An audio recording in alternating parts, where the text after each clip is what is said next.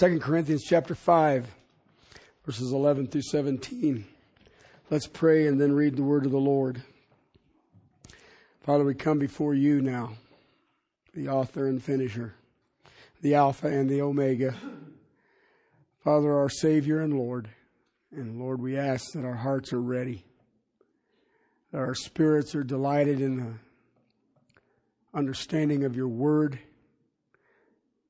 And Father, as we look at our dear brother Paul and the integrity of his ministry, understanding the seriousness of our day, may we be overwhelmed and yet humbled by the fact that you saved us and you have brought us to this place. Father, each of us here this day who know you, each one of us this day who are in Christ, have a ministry. Father, help us to be faithful. Help us to be focused upon your glory and your righteousness. And Father, may we run the race that is set before us with the endurance that you would present us to the glory of you who saved us. Thank you, Lord, for this time. Thank you for this text. Thank you for your spirit. Now may we guard this treasure by your power. In Christ's name, amen. Verse 11. Therefore, knowing the fear of the Lord, we persuade men, but we are made manifest to God, and I hope we are made manifest also to your consciences. We are not again commending ourselves to you, but are giving you an occasion to be proud of us, so that you will have an answer for those who take pride in appearance and not in heart. For if we are beside ourselves, it is for God if we are of sound mind, it is for you. For the love of Christ controls us, having concluded this, that one died for all, therefore all died. And he died for all, so that they who live might no longer live for themselves, but for him who died and rose again on their behalf. Therefore, from now on, we recognize no one according to the flesh even though we have known Christ according to the flesh, yet now we know him in this way no longer. Therefore, if anyone is in Christ, he is a new creature. The old things have passed away, and behold, new things have come. Paul's defending his integrity. He has accusers. They show up all the time. and one of the things that they will attack you on, if you're faithful to your calling, which means you are a minister. You are a servant of the Lord Jesus Christ. One of the things that will come up, if they cannot find sin in your life, if they cannot find false doctrine in your life, then they will attack what they classify as your motives. Why does he or she do these things? And everybody's an expert. If you don't believe me, ask them. And they will try to explain, here's the reason that this person does this. Okay. That is the craziest thing I've ever heard in my life and yet it is the one thing that I have seen consistent throughout history. And it doesn't go away. And yet, if you really think about it, how silly is that? The other side of that coin is that is extraordinarily difficult to defend. I can tell you what my heart is. I can show you in my life, this is my passion. And yet someone inevitably come along and say, no, it ain't. I know better. Okay. Uh, some of you realize that uh, I come from a uh, checkered past. I've been walking faithfully with my king now for almost 30 years. Okay. Doesn't mean that I have sinless perfection. It's just that I have walked faithfully with the Lord for 30 years. I have people who knew me before then who are still waiting for me to fall. Dude, they make Job look impatient. I never seen anything like it. Nope, I don't trust him. Fine, I don't have a problem. I don't have a problem. when I read this text about the Apostle Paul, I think about the church in Corinth. Now, remember what I've shared with you. There were four letters written to the church in Corinth. Okay, this is actually the fourth letter. All right, and this church was precious to the man. And yet, you look at what they're doing and you say, why would these people be precious to you? That's sort of like having a pet alligator. You know, they're just so cute and adorable, soft and cuddly. Really? Okay, if you want boots. but but I, I, I don't I, I, look at Paul and when I read this text, it is very clear. And one of the things that I've learned as a pastor, as a minister, as a servant of the Lord, it, you can never defend yourself. Okay? Because if they're attacking you, then they're attacking Christ. And Christ to take care of it. I remember reading, uh, I think it was a, a biography on uh, Charles Spurgeon, and he was speaking about um, uh, a, a, reporter had come and asked him and says, Dr. Spurgeon, you never get into apologetics of the scriptures uh, to defend them. And he says, No, I believe that is a waste of time. I thought, that's an interesting statement. And the reporter says, Well, defending the validity of Holy Scripture, how can that be a waste of time? He says, You forget something. It is the lion of the tribe of Judah. You open the cage and you turn it loose. And I thought, that's what you and I have to pay attention to. We just give the truth and then the Lord will take care of it from that point on. That's what the apostle Paul did. But one of the things you have to deal with and you and I have to struggle with is that people will attack your integrity, your motives. Okay? And, and I've gone through this and we are in the sixth one, but one of his motives was for the Lord. He had such an awe for God and what God had done in his life that he knew that he had to maintain his integrity. Verse 11. He also understood it was for the church. There was nothing more precious on the planet earth to the apostle Paul than the church. And he knew that that was what it was for. Verse 12. We want you to have an occasion and an answer for those who are consumed by appearance. And if you think about it today, ain't that what we see? Is not the church consumed with appearance? Appearance. I've had the privilege of traveling around in Europe and in uh, Russia and in England, and they have some massive churches, beautiful but there's nothing but dead bones inside. Dead bones. Okay, and I remember preaching at a church, St. James, used to be an Episcopal church or Anglican church, and now it's a it's a Baptist church, but it's still got the same name. And when you preach, you preach in a in a barrel.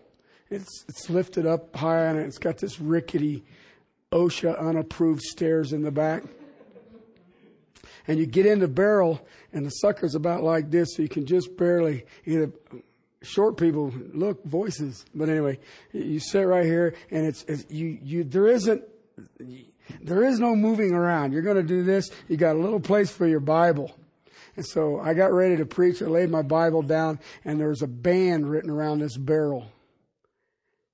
And i'll never forget it. Sir we would see christ. Have that thing sitting there looking at you. You went, uh oh, wrong barrel. but I thought about that when I was going back through this because that was what the Apostle Paul was about. And his single most important thing was the church. It was precious to him. But it was also for the truth, verse 13. Okay, we are besides ourselves. That literally means out of our minds for God. Crazy for Jesus right? But he says, we restrain it in sound mind for you so we can bring it down. There are times when I stand in awe of my time in the Word. I mean, I can back away from my desk and all of a sudden it just, I can't articulate what He has shown me. And you just sort of sit there with a, huh. And, and you realize that God has just through His Spirit opened something to you. There it is. Dun, da, and you just sort of sit there with, huh. Okay, I, I don't even know how to say anything about it. And you just say, thanks. And I usually have to go take a walk during those times. It's like, I, I better go breathe. Um, that's the times that you are beside yourself from God, and then you get the opportunity to share it with somebody, and then you have to kind of bring it down so you're not quite as excited about it. Verse 14 says, It is also for the Savior. It says, the love of Christ. Note that phrase, the love of Christ. It's not Paul's love for Christ, it was Christ's love for Paul. Because Christ loved me so much that he bore my sins, how can I not defend my integrity? Okay, it's not defending himself. He's not, he's not defending that, well, I don't have the ability to turn a cute phrase. I can't come up with a three point outline. Or I dress this way. Or I stutter sometimes. That's not what he's talking about. He doesn't defend that. Okay, God made me what I am. All right? What he's defending is if they don't trust the messenger, they'll never trust the message. Okay. And I have watched men, one of the greatest tragedies that I've watched in, in church scandals are these men who have these massive platforms and then do something stupid and you throw the platform out and guess what goes with it? The message goes with it. And not only that, Christians. I remember Waco, Texas, and that disaster, and they all of a sudden started lumping us into Christians. Okay, see how these fanatic, fundamentalist Christians are. And I'm sitting there going, uh, really? But that's what we do. That's what the world will do against us. Also did it for verse 15 for righteousness. They live no longer live for themselves, but for him who died and rose again. This is what uh, I watch people struggle with. His death on the cross was for sin. Okay, the sin of humanity. Okay, it is efficient for all men, women, and children ever born. Okay, but the substitution is only for those who believe. Okay, it's good enough for all. But the substitution, and what I mean by that, he takes the penalty for your sin is only for those who believe. Only for those who believe. And that is for the righteous, the right standing before God. Those. Okay? And uh, he's already dealt with that, and you can, if you want to go online, you can go hear all of it. Okay? Then last week I moved into verse 16 and 17. I want you to look at something. Verse 16 starts out with the word what? No, not what. Therefore. Sorry. And verse 17 starts out with? Okay, both of those are a conclusion. Okay, what you're seeing here is the Apostle Paul taking what he's laid out and he gives you a conclusion in 16 and he gives you a conclusion in 17. We looked last week, we started into this because it is for the lost. All right? Because Christ died for all who died in him. Okay, so this is for the saved people.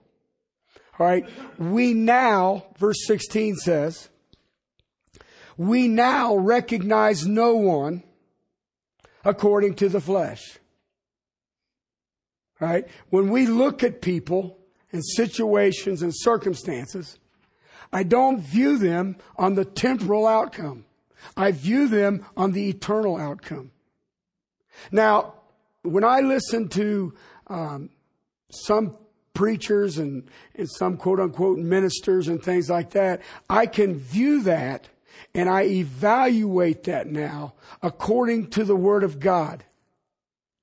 All right. So my evaluation system has changed. You've heard the statement before. You can't judge a book by its cover. All right. Humanity looks at people how?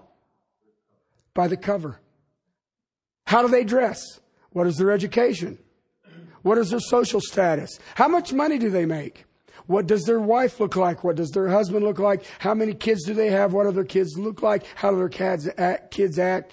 And, and we go through this, but if you look at how humanity looks, but, but I, I look at these things and I don't understand some of this stuff because I, I hear people, I grew up thinking that John F. Kennedy was one of the greatest presidents that this country ever had. Okay. But if you go look at what he did, what'd he do? But he could speak, couldn't he? I mean, he could. But when you back away from it, you start thinking about it. What did he do? He didn't do anything. He got shot. Uh, you see what I'm trying to get at? Because that's the way the world views things. They're looking at it on the temporal side the temple side. We who are saved, we who have entered into the life of Christ, okay, that's what he starts here in verse 17. Anyone is in Christ. Sometimes we'll call it born again, regenerated, saved. You know what? I like Paul's phrase in Christ. I'm in Christ. Okay, if you go back to Romans 6, you'll see there it says, You have been united with Christ. And that word there, you've heard this illustration before. That word there is that if you took the ingredients to make a biscuit, okay, and you, I don't know how to make a biscuit, but anyway, if you took whatever it takes to make a biscuit and you put them all together, okay, and you put it in a bowl, all right, you can literally go back and take it back to its original components. All right, if you're really bored. But you turn that oven up to 400 and you throw them suckers in that oven and you bring them out there golden brown. You can't separate them ingredients anymore. Okay, guess what? That's what you are. It's what I am. No, don't walk out of here saying, you know, he says we're Jesus biscuits. Um, then I'm just going to say, miss that point.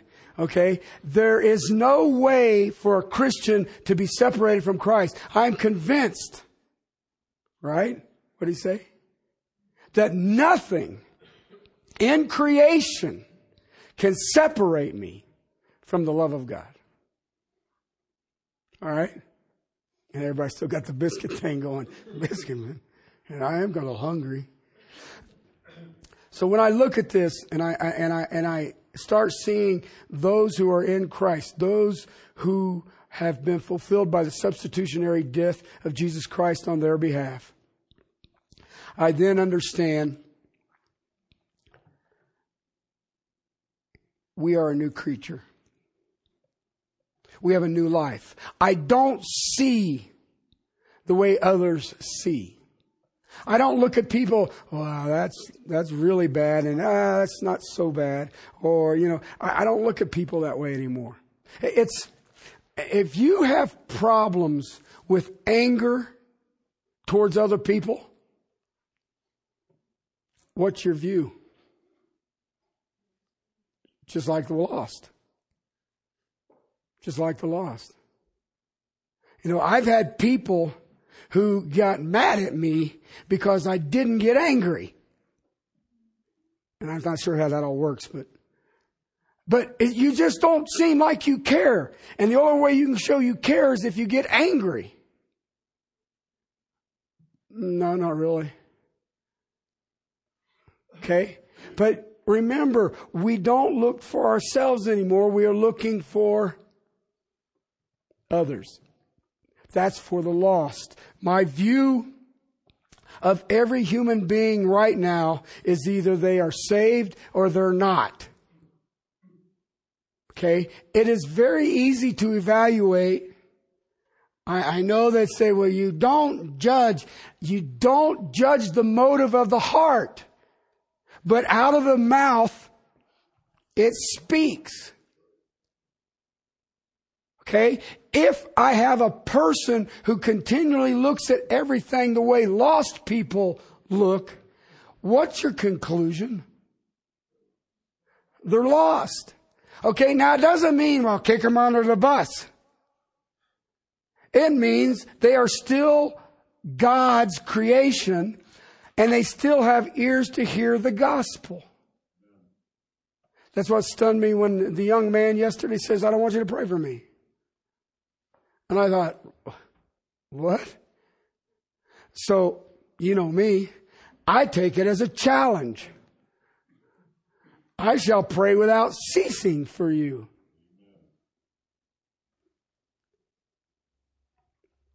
If the death and resurrection of Christ, now watch what Paul does here.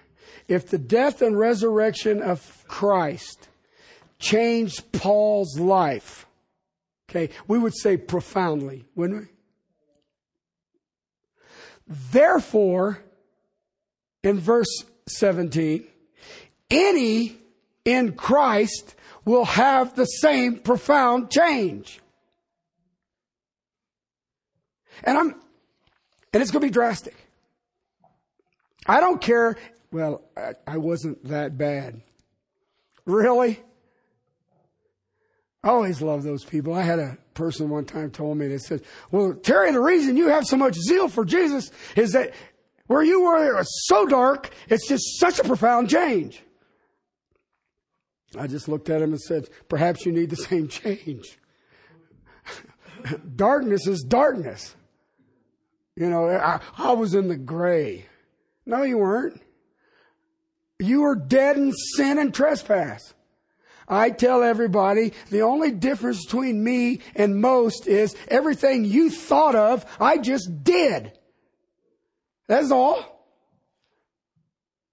And, and I try to get people to understand that it's not a degree. I was just a little sinner.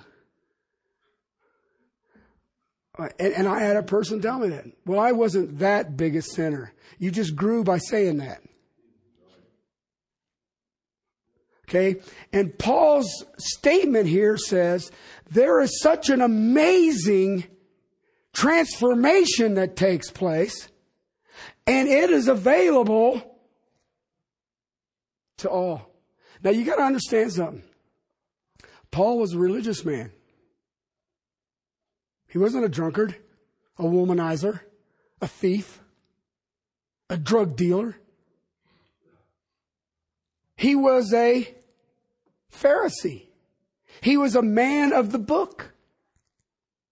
And yet he said, that resurrection is so profound to me, it shocked my universe, my existence, the core of who I am. And I'm trying to figure out how people get saved by saying, well, it wasn't that big a deal. Really? Perhaps you should go back to step one. Here's what he says. If anyone is in Christ, he's a new creature.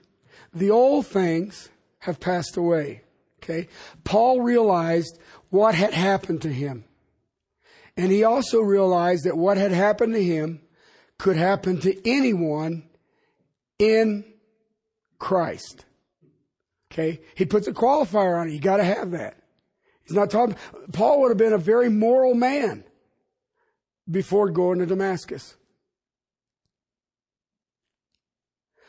Paul said, what happened to me can happen to anyone in Christ and would happen to anyone in Christ, no matter who, no matter what they've done, no matter their past, no, no matter their place in the social ladder, no matter their education, no matter their society uh, or their demographic study. It doesn't matter. It should be radical. It should be profound. Why? It is a new creature. Remember, I was the chief of sinners. And what happened to me can happen to anyone. How massive is God's mercy the day of Paul's salvation? And he concluded that any in Christ can have the same massive experience in their lives. Because they're only going to be a new creature. You'll be a new creature just like me, Paul said. Okay. Now then, do you see why Paul had a different view of people than he did before? I've had people ask me, well, when can a person not be reached for Christ? When they die. Up until that point, they can still come. Okay? Now I can tell you there is a place somewhere out there. I don't know where it is. I can't give you, you know, biblical points on it that God's grace stops. And you may not die, but God's grace is done. You ain't, you can't get it no more. Okay? Uh, and you can look at Bethsaida, Chorazin, Capernaum. God cursed them. The seven curses on the uh, uh, Pharisees. When you see that word woe, and it's coming from Jesus, it's done. It's done. When Jesus says you're cursed, what's the appeal court? You're done. I mean, you may not fall over dead. It's like when Adam ate of the fruit, remember he was told he would surely die. Okay? Well, look, he didn't die. Yeah, he did. Instantaneously, spiritually dead. I mean, think about it. I'm going to go hide from God. That's spiritual dead. I mean, that's what he thought. Well, we'll just go hide. He won't find us. Well, uh, all right. Did you bring the shovel? Paul's understanding is, is that you're either a new creation or you're not in Christ. It's that simple. All right. When you look at coworkers, when you look at your neighbors, when you look at loved ones, family members, when you look at all, they're either this new creature or they're not in Christ. Okay. And it should be profound because I can witness the way they view everything. You see what I'm trying to get at? And I mean, Paul, Paul, what Paul experienced, I've always kind of struggled with that. I'm like, to be cruising down the Damascus Road and have Jesus, poof, shining. Why are you persecuting me? And now you're blind. I'm sitting there going, yeah, that probably rock your universe. Okay? At least give, make me stutter or something. All right? But what the apostle Paul's trying to share with you and I this day is anyone can experience that. No, you may not get a visual poof, there he is. But that radical transformation is, exi- is there for all who are in Christ. Eh, eh, it, it, listen, it's, remember when I was talking about Adam, when he ate of the fruit, he completely became spiritually blind? As soon as you're in Christ, guess what? You can spiritually see. You know, I know people right now who know more about the Bible than should be legal.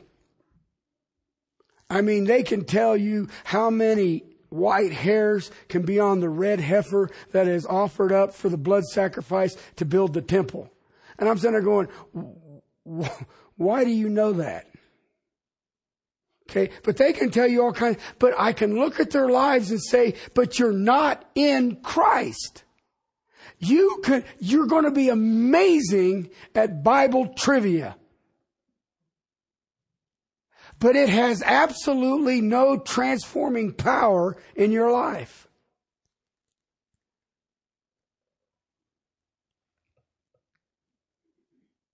Because those who are in Christ have a spiritual insight.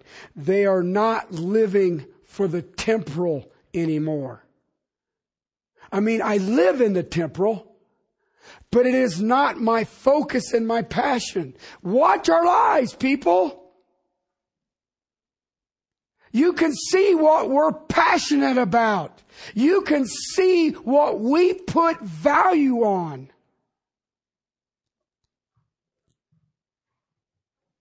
There's no more evaluating people on the surface. we live for the kingdom. We live for Christ and we see people in their relationship to God.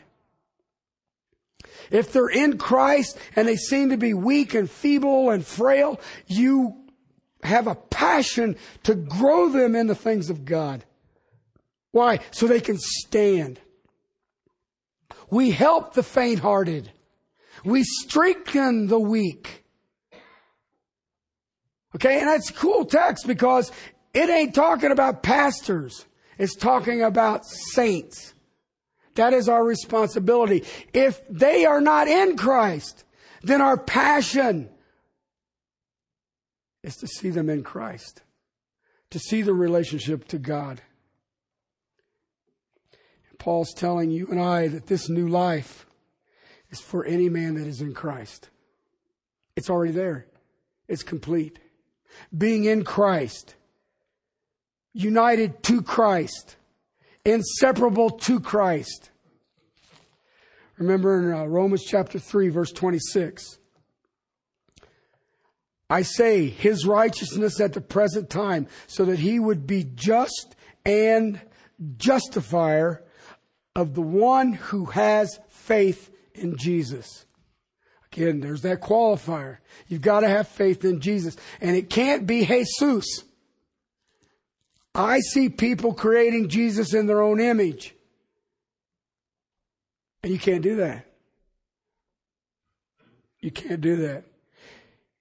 His resurrection is now our life. Remember, we have been baptized into His death and we have been raised to do what? In the what?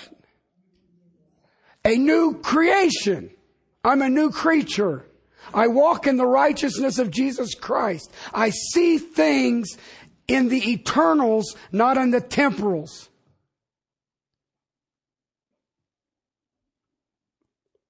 In Christ, that's man's redemption. In Christ is my security. In Christ, He bore my sin. In Christ, I now live. God's judgment for our sin was in Christ. I have the assurance of a future in Him, in the resurrection. I have a guarantee of my inheritance. I am full heir. I am joint heir with Jesus Christ. Ask yourself a silly question. What does Jesus own? So why would you struggle so much to have stuff in this temporal? You ever thought about that? And yet, look at our passion. I've got to have a new, I don't know, fill in the blank. Why? I'm a joint heir with the creator of existence. He owns every molecule. I mean, it's kind of funny. You heard the joke. Very wealthy man was preparing to die.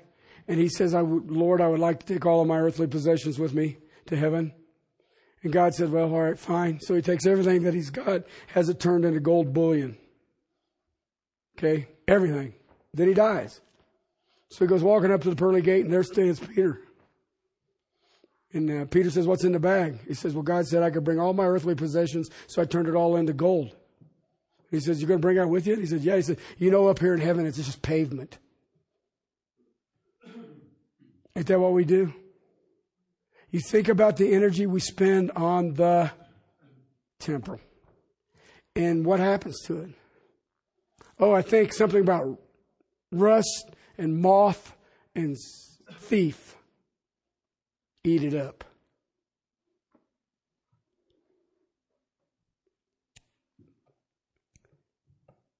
We only inherit in Him because when we inherit in Him, then we have the glory in Him.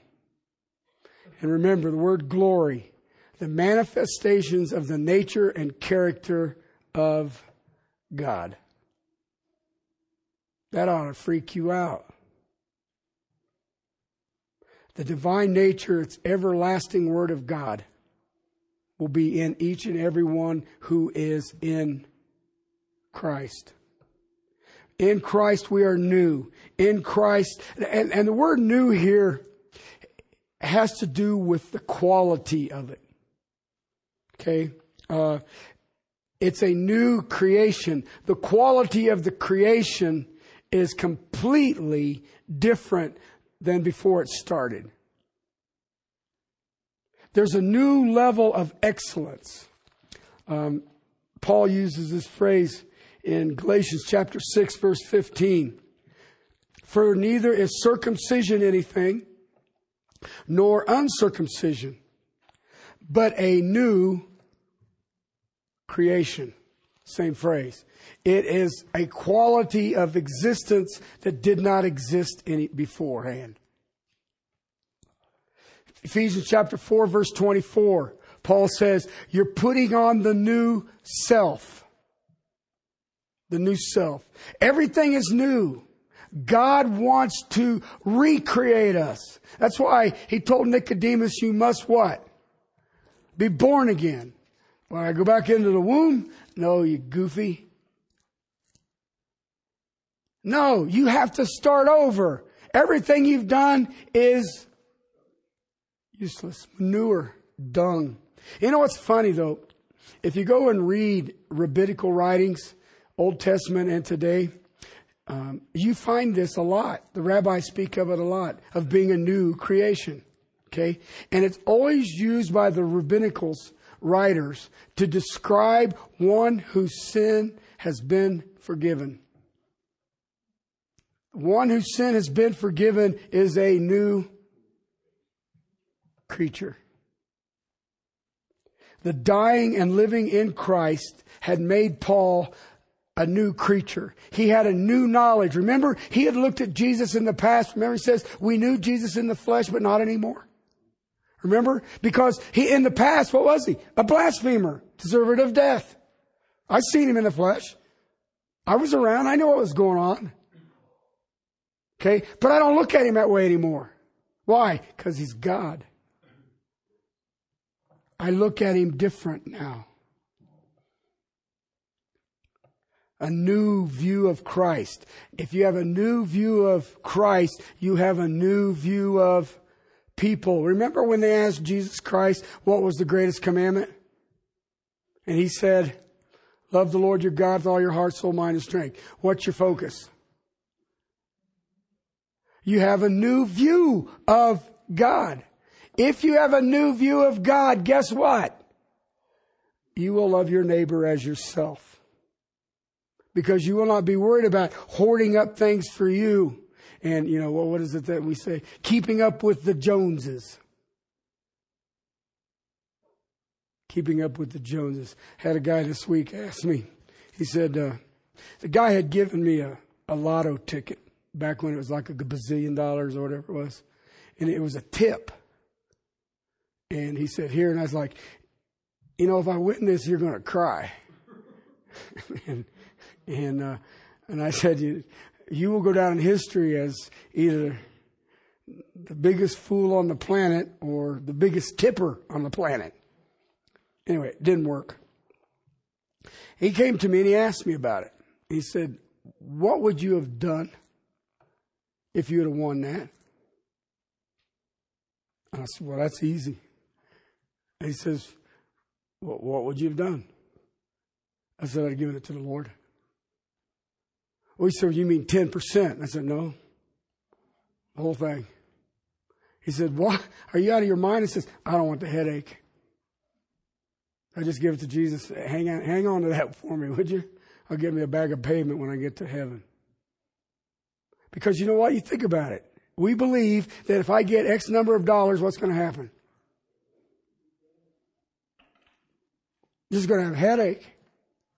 And I guarantee you this 11 out of 10 will turn their back on the Lord. I have no need for him. Look what he's provided. That's why I don't gamble. I know he ain't gonna let me win. Because he does that kid will turn his back just like that if I give him money, so he might he's wasting it. So I don't even mess with it. And some of you say, well, you ride a motorcycle, ain't that gambling? Yeah, the odds are in my favor. Anyone that is in Christ has the same news the Apostle Paul is talking about here. And the whole world changes. Everything in the world changes. I don't have the desires. Okay. He says here that the old things pass away and the new has come. The new has come. Now, I want you to understand something about this. The word that he uses here for newness has come. Okay, this has to do with reality. Okay, it isn't this spiritual, I'm feeling Jesus. Okay, that is not what this word is. It says the new has come. I look at everything now because I have a view of the eternals. I have a view of Jesus Christ as God. It has changed. This is real, people. And there's an increasing understanding of that newness. People say, you say you read your Bible every day. I do. I do. You know what? I can honestly say I've read Genesis to Revelations numerous times. Okay. That's, do you know it's hard to find a pastor who's done that? But I, it's here. I might as well read it. Okay. But what I find is, is that every time I read through a section, that's something that you knew you knew, God said, no, you didn't.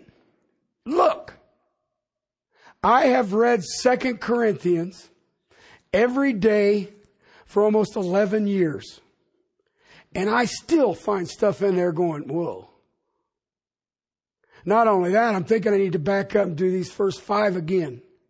You guys are all like, oh God.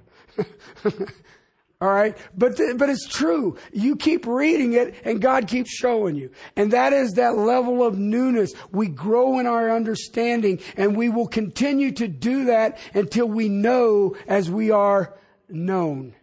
1 Corinthians 13 tells me that when the perfect has come, what is that? When I receive a resurrected body, then I will know as God has known me.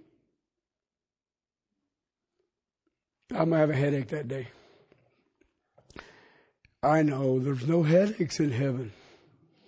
Well, if I'm there, there'll be a headache. Old things pass away. Real simple. The spiritual issues now are real. I see people dealing with spiritual issues and they don't think they're real. They're abstract or they're mystical. Or it's, you know, the, I was sitting there praying hard and the hair stood up on the back of my neck. I remember a lady, I told her I'd gone to Israel, and she says, I was in Israel. She says, every time I looked up in the sky and the blue sky, God would make something with the clouds. Well, what the heck is that? I was on the, let's see, be the uh, west side of Jerusalem and it snowed on us. But I'm thinking that ain't exactly what she was talking about. You know, God made it snow on me. I, and, but I, you get this, and they're all into this. Well, did you go to Masada? There, there was doves of peace all over Masada. There wasn't no doves when I was there. Actually, it was really cool when I was there. They were um, taking an oath that Masada would never have, and they do that for every Israeli officer. And that ceremony was going on when I was there, and I thought that was kind of cool. Those are doves of war. Sorry, hawks. That's what they're called. Anyway, but he said, I'm trying to get it." But the newness of Christ now is the reality of Christ now. Right now. Spiritual sight is clear. And the more you spend in the book, the clearer it becomes. We who used to be dead like Adam became alive to the things of God. We see Christ for who he is, who he really is. You know, I listen to people, some Christians, and they're getting upset over the, uh, the election and who's going to get this and who's going to be that and all the rest of it. Whoever God wants. It, it, you know, and I'm not saying, well, don't vote. I remember a guy one time said, you know, it's supposed to get bad at the end of the age, so shouldn't we vote for the worst one so we can get it done quicker? And I was like, I don't think so. but anyway, interesting concept.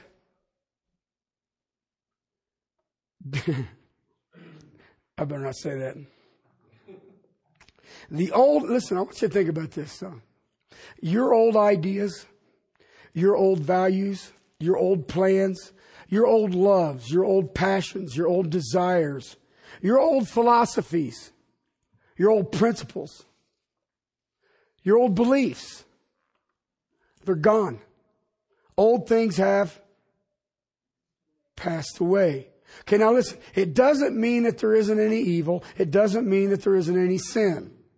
Okay, but God has planted new plans, new desires, new loves, new purpose, new values, and then He feeds them.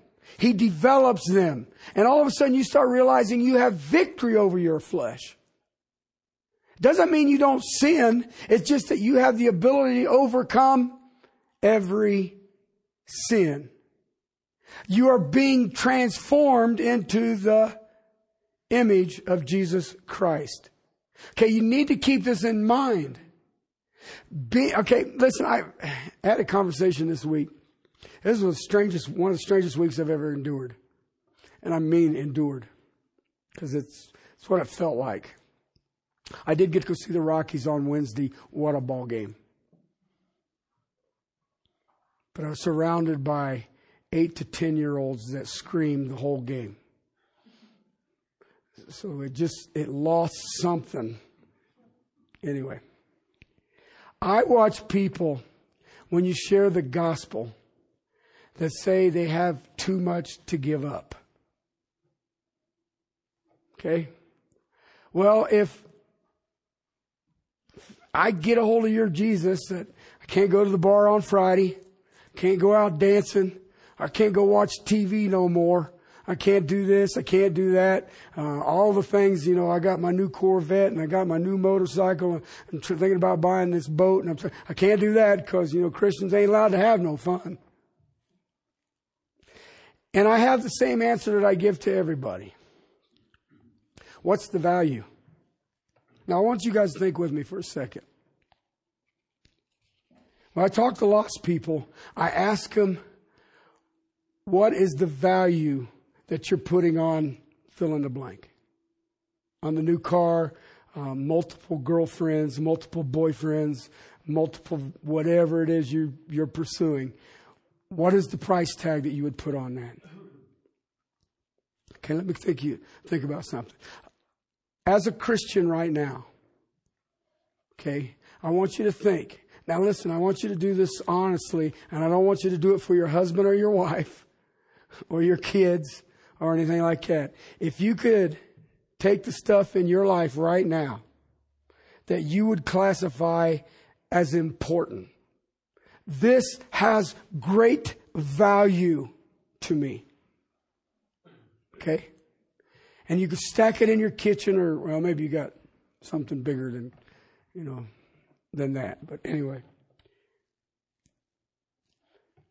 If you put it on your little list right now, these are important. And I'm talking about, you know, my relationship with my spouse, uh, my kids, you know, the family unit, whatever that is. Just lay them through there and say, okay, this one here is number one. Number two, Number three, just go through your little list and, and, and think about a value. How much, how important is this to me and what was the price that I would put on that thing? Do you understand that being a Christian, you don't throw that stuff away? A lot of people think you do. You don't throw it away. But you knew that was coming, right? But Christ comes in because you're in Christ and He changes the price tags. They aren't as value. You know what the single most valuable thing that I've ever witnessed in my life that is number one on my possessions? Number one. That right there. That right there. You can take everything else away from me as long as I got that. Do you want number two on my list?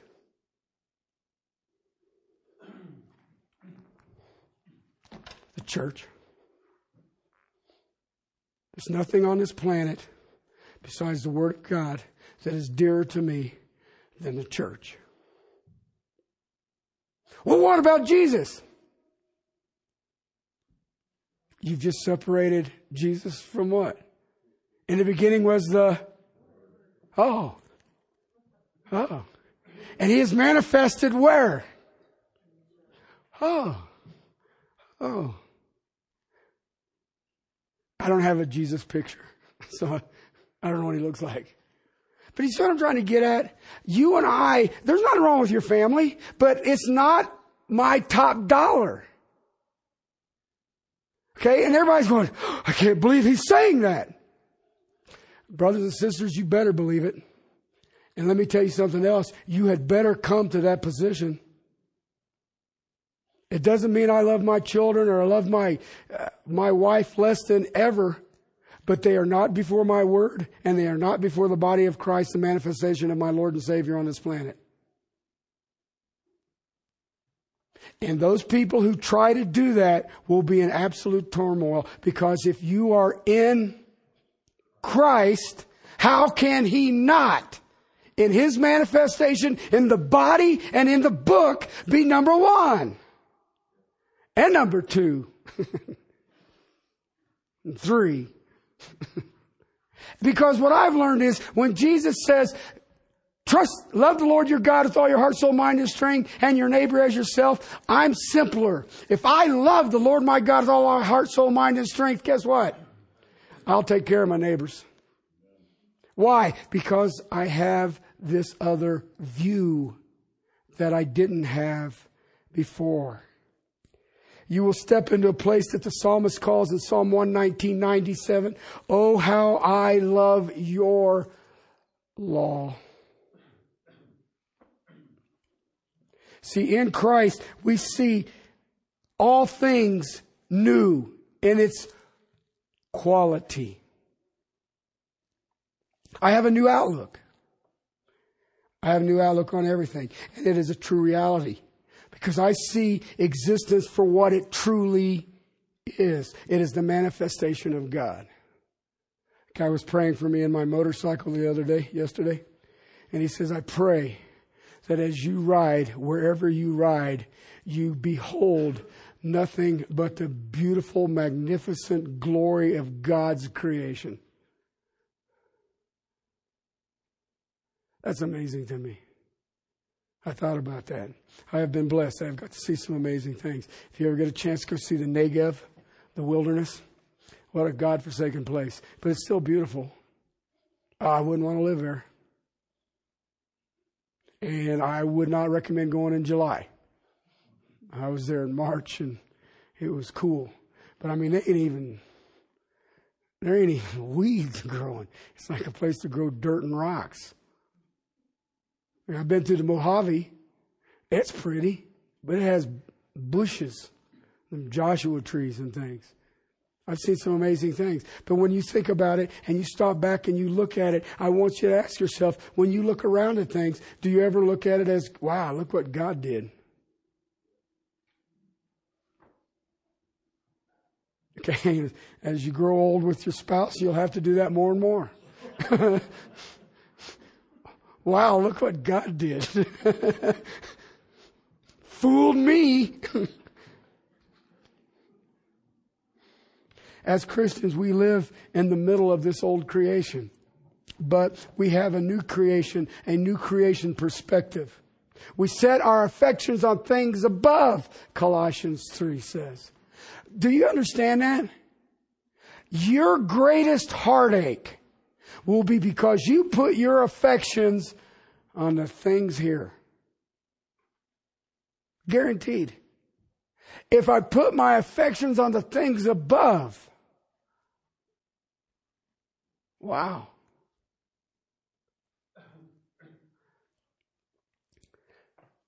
The old world is gone. Its standards, its motives, its judgments, its values are gone. The whole new world exists around us now. God's perfect standard of holiness is before us. And we look at it.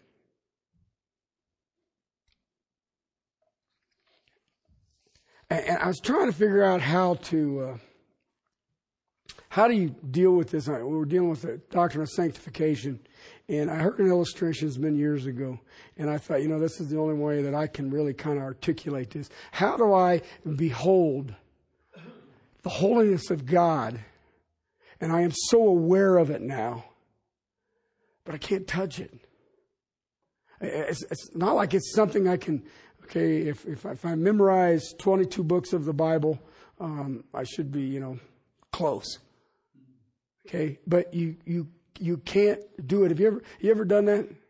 But be in fervent prayer, been in the Word, and all you just overwhelmed by blessings and praise, and and just just can't hardly stand yourself. Then all of a sudden, this really stupid thought comes cruising between your ears, and you're like, "Where did that come from?" Okay, you it's it's like I reached into the heavenlies and fell out the other side. Here's a guy who described this, and I thought it was pretty good. He says, The pureness of God is like the stars. And I thought, well, all right. He says, You can't touch them, but you can see them. This is pretty impressive if you really think about it. But you know what's amazing about the stars? You can navigate by them. if you follow the stars, you'll get to where you're going. Isn't that the holy perfection of God? I can't touch it, but I can navigate by it. And if I follow the navigation, I'll get there.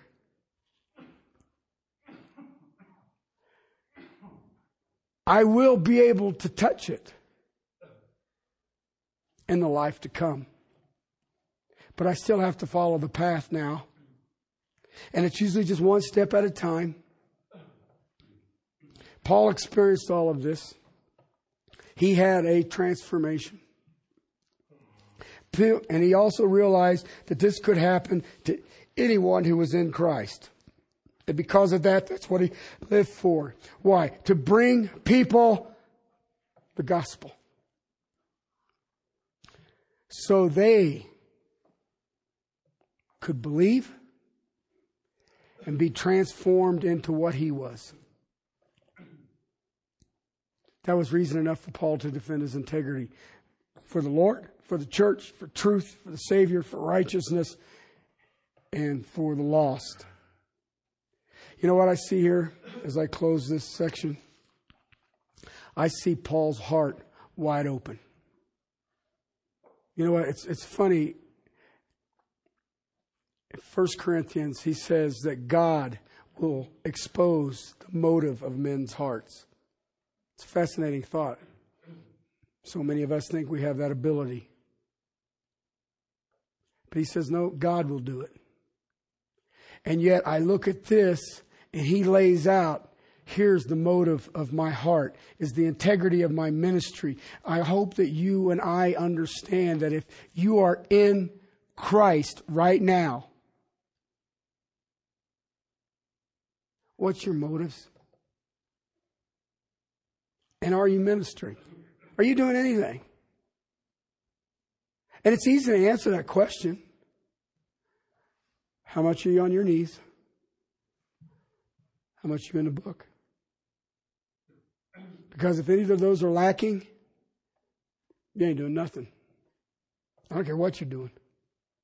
I mean, you might work in the nursery, you might, I don't know, might paint the building, change the light bulbs, but if you ain't on your knees and you ain't in the book, you ain't doing nothing.